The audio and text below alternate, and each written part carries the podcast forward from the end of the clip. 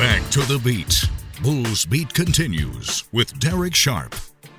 You know, I knew Thursday was coming. That was the start of the softball season, and yet it was just here before you knew it. And our first game last night started an hour later than it was supposed to because the game before ours saw Bethune Cookman and Illinois State go to extra innings. In that game, Bethune Cookman, which started off last season, by the way, 0 and 18, playing against stiff competition, get their first win.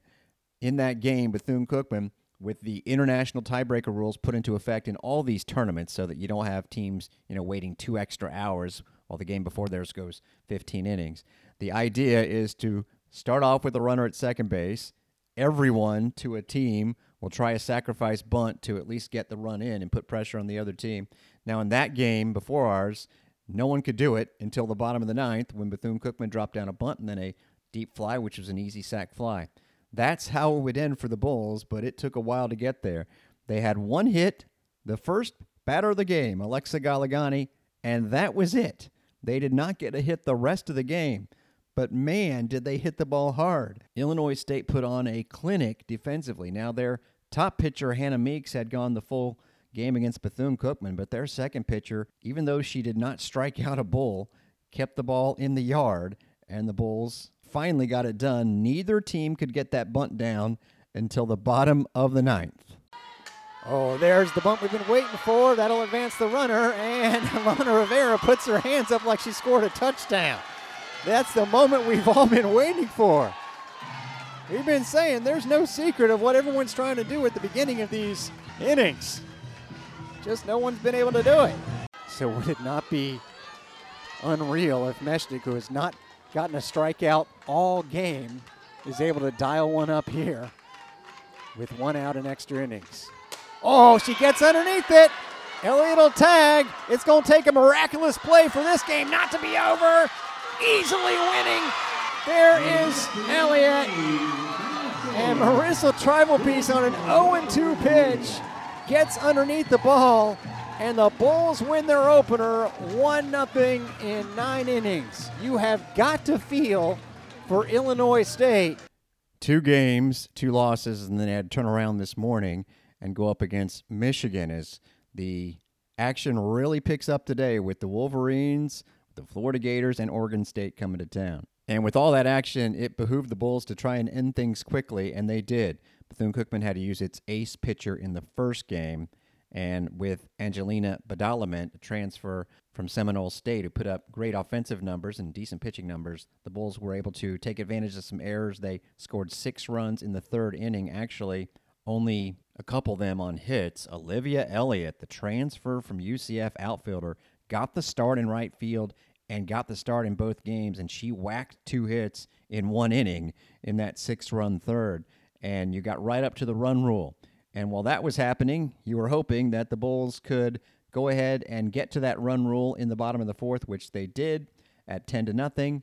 And oh, by the way, they had a no hitter going on. Julia Apostolakos, a hard throwing freshman from the Northeast, came on, pitched the first four innings, did walk a few, but no hits. Got a great defensive play to help, as it turned out, preserve the no hitter. That ball's ripped. A diving play by Garcia Soto. Did I mention she was the defensive player of the year as a freshman in the American?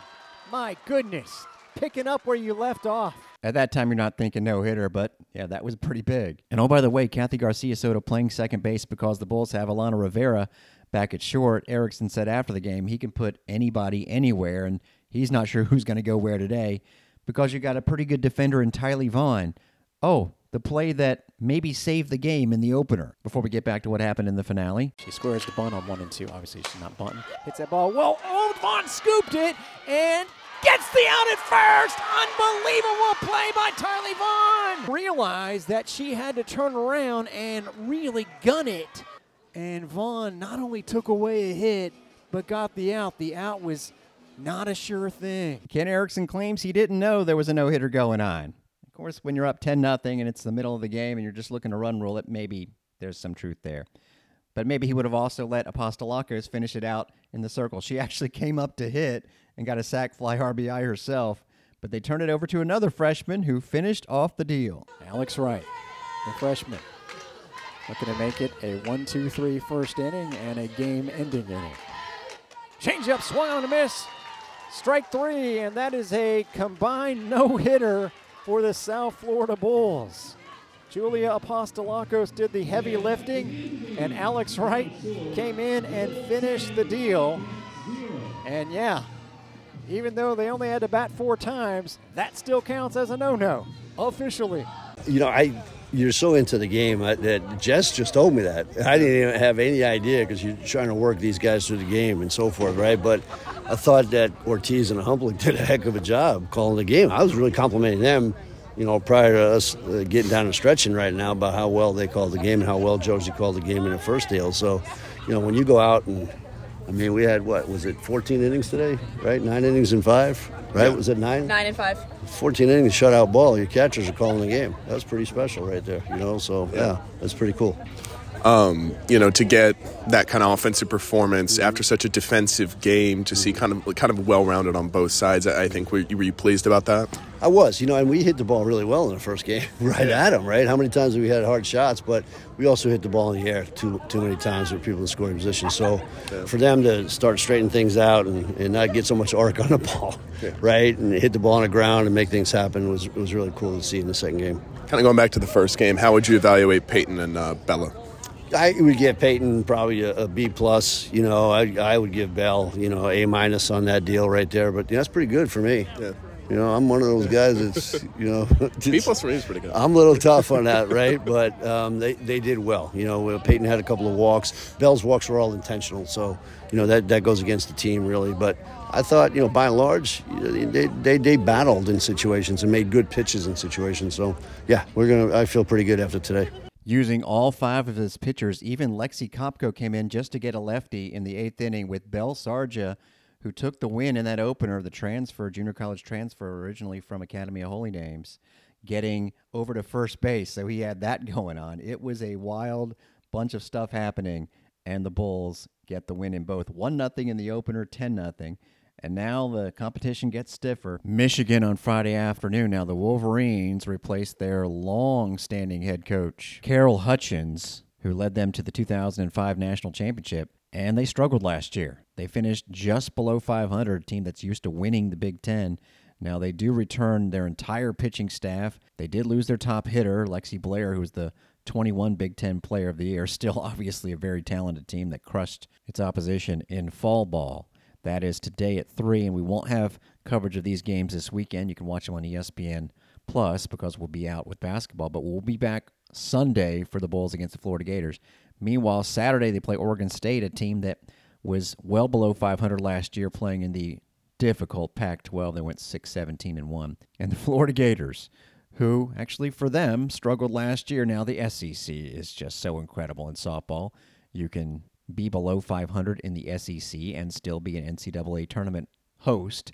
For a rare time, though, the Gators weren't. They went to Stanford last year won a couple games against Loyola Marymount, but when they played the nine seed Cardinal, lost 8 nothing in run rule and 11 2. They were 11 and 13 in conference. However, this year they're picked to finish seventh in the SEC, and that puts you in the top 25 in the preseason polls. So we'll be back with the softball broadcasts on Sunday at 2:30, Super Bowl Sunday. Had a chance to talk to Billy Mohl. Here's just a little bit of our conversation from the dugout. Jim Louk, Joey Johnston, on a beautiful Wednesday. We've talked about this in the past, but he's brought back some members of his coaching staff, and he is now the pitching coach along with being the head coach again. Fall practices went well. Uh, about our fourth week into spring practice right now with a week to open up. Uh, I like where we're at right now. I still think there's room for improvement. Uh, I think we have a veteran offense that's been through the fires before that should be battle tested and ready to go. We have a very new look to our pitching staff, which uh, I'm excited about. There's a lot of stuff, uh, a lot of talent. It's seeing when the lights come on what they do to perform. Uh, but I'm very optimistic. Obviously, uh, out out for redemption after last year, which was completely unacceptable. I think these guys have the mission in the back of their heads as well.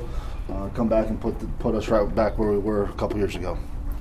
What has it been like working more directly with the pitchers this off season? It's my uh, I feel more at home. Uh, that's kind of that's kind of my area where I feel really comfortable. Uh, I've been doing it for a long time. Uh, it's been good to get back out there, get my hands on them, and uh, start getting this place to the pitching school that it, it was a few years ago. You knew what you were getting with obviously Kunkel and Cates coming back. Have you seen that the guys who hadn't worked with them have appreciated their their being part of things? Yeah, I do. Um, obviously, both of them have been here before. Uh, Cates brings that young, energetic energy, and Kunkel brings that kind of older wisdom, uh, knowledge base. So they kind of pair off each other nicely. Uh, I think the players really enjoy it. They, they come out uh, fresh every day with new ideas. Um, they've laid the expectations and the groundwork of what's expected, and uh, it's been fun to watch. Heard the voice of Jim Laukin there. It was a beautiful Wednesday to be in the dugout, by the way. And should go back to Ryan Urquhart asking the softball questions and give me those bits of audio. Appreciate that. Coach Mohl actually coughed up uh, the potential starting rotation as well. As we head into opening weekend, you got Jack Siebert, you got Hunter Mink, you got Dominic Madonna, you could have Matt Brown in there, uh, you could have Logan Beavis, the freshman, or Aiden Longoria, the freshman. So you got you got six guys going for for three spots on opening weekend, and then obviously the following weekend we got a four game series. So um, that's more depth than what it has been in the past. And we spoke to that Friday starter, Jack Siebert, along with Bobby Bozer. We'll post all of that audio to our podcast page later on once I land in Philadelphia, frankly. But for now, here's a little bit of Jack on taking the ball Friday night. Get the Friday start. How do you feel about that? Pretty good. You know, I'm excited. It'll be my, my first uh, or second Friday start. I got to start against Wichita last year on Friday, but opening night it's going to be really cool. You know, I had I was really close with Jasiak when he was here, and just kind of watching him pitch out there, you know, I just it, it, was so cool my freshman year. So I'm excited to kind of get the same type of thing against UConn on Friday. Do you still stay in contact with him? Did you let him know? Oh yeah, I see him all the time. He's he's still around. He hangs out here. He throws, so I'm around him a lot. Get any tips from him? I mean, he's a big strike thrower, so that's kind of. He taught me that my freshman year. You got to throw strikes and you got to stay calm on the mound. He always had a really good mound presence and he had a lot of success here, so got to follow that trend. Can't wait to bring you baseball next weekend. We got to get to women's golf. Great conversations with Melanie Green and Erica Brennan. Also, let you know what's going on with tennis and track and field and more when Bulls beat the special hour long extravaganza for a second time this week. Wraps up next.